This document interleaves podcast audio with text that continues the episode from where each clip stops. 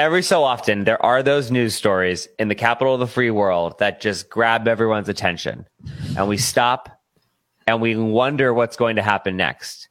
And it doesn't matter your age whether you're in maryland virginia dc whether you're republican or democrat or independent where you've come from lifelong washingtonian or you transplanted here there are things like construction barges getting loose on the potomac that he had just got to stop and watch I saw this video in the background. And I was like, that can't be the Potomac, like the Potomac that's like the Potomac that's in DC. It's a striking image. Yeah, so there were some, uh, there were two construction barges that were getting work done um, up, up, upstream in the Potomac, like Harper's Ferry area and like Sharpsburg, Maryland, um, far up. But we had so much rain recently that the the river swelled and there were rapids and the whole deal. And two of them broke free of their moorings as you were. You got to always make sure you have strong moorings, ladies and gentlemen. And the next thing you know, they're like sailing away. But right, you hear it's on the Potomac, and I was like, "Oh my gosh, she's gonna hit the Kennedy Center! Like, what's going on?" And I was like, "How is it going to get over Great Falls? Because that would have been uh, that would have been a mess." if, if bite your tongue, Tommy. You bite your tongue. You never know. Well, uh, as we are recording this on um, Tuesday, May 10th, the barges were secured, but National Park Service says that they couldn't get to the barges because it wasn't safe. The river has to subside a little bit, but they believe that they're pinned down enough. Um, but it it's one of those things like remember when the red panda got loose and we all just like stopped our lives and tried to find the red panda from the zoo? Yes. Yes. What was that? What was that guy's name?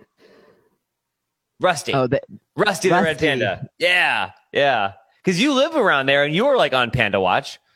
Yeah, and social media, people were posting like where he was spotted. He was found in Adams Morgan, like doing going to the bars, living his best life. But the, the the, the striking thing about this barge is not that just like obviously like floating down the Potomac River, but one of the barges has like a giant tractor on it, like construction tractor on it. So to see that just kind of like floating down is just is striking.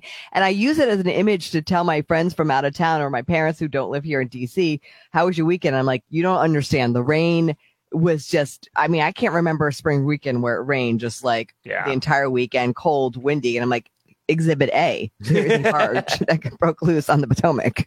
And when you see that, you're like, oh, okay, I get it. Like the yeah. Loudoun County Sheriff was involved posting the videos and the, uh, you know, um, Channel 4's Our News Chopper was above the scene. And they actually they had to put up the walls in Georgetown because not because of the barge, but because the water got so high, they were afraid that there would be more flooding, and they haven't had to do that in quite some time. Yeah, it was. I'm glad that weekend's over. Yeah. Yes. Absolutely. But I feel like those things are like those like no one was injured kind of in- incidents that kind of gets everyone's attention. Like when the Ever Forward was in the Chesapeake until a couple days ago. that like I was fascinated by that everyone was like checking out to see if the barge was still there. Yep, it is. Back to you. It was great. Right. It's like a moment of time to get the selfie with the barge in the background. totally.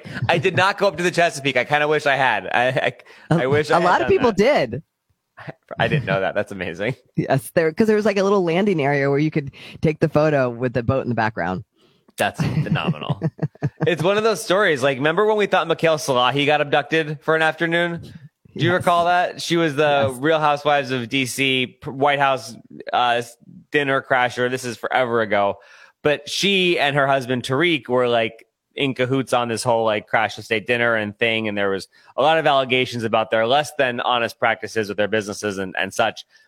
And then she just disappeared one day.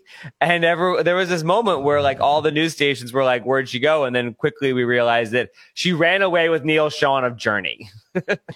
Yes, I think though that the, she her disappearance though was enhanced by her husband saying that she had disappeared. Correct. She she may have said to him, "I'm leaving. I've got a new boyfriend," and he heard, "Oh, she's disappeared." yes, because you know he was like, "Don't stop believing. Someday I'm going to get her back." I think those two are still together. They are actually. I I, yeah. I I was at um an event and I ran into someone who was one of the photographers at their wedding. He's like, yeah, Neal Schon and and Michaele Salahi, who by the way is from outside of Scranton. Um, and not that we're claiming that as like a pride point, but I'm just geographically speaking is all. Um, yeah, she they're still together faithfully and all. Stop with the puns and the music. no, I'm gonna pun all day long. You can't stop me from punning. So you've done uh, what does a red panda, uh, White House crashers, and a barge floating down the Potomac all have something in common? They all bring us together.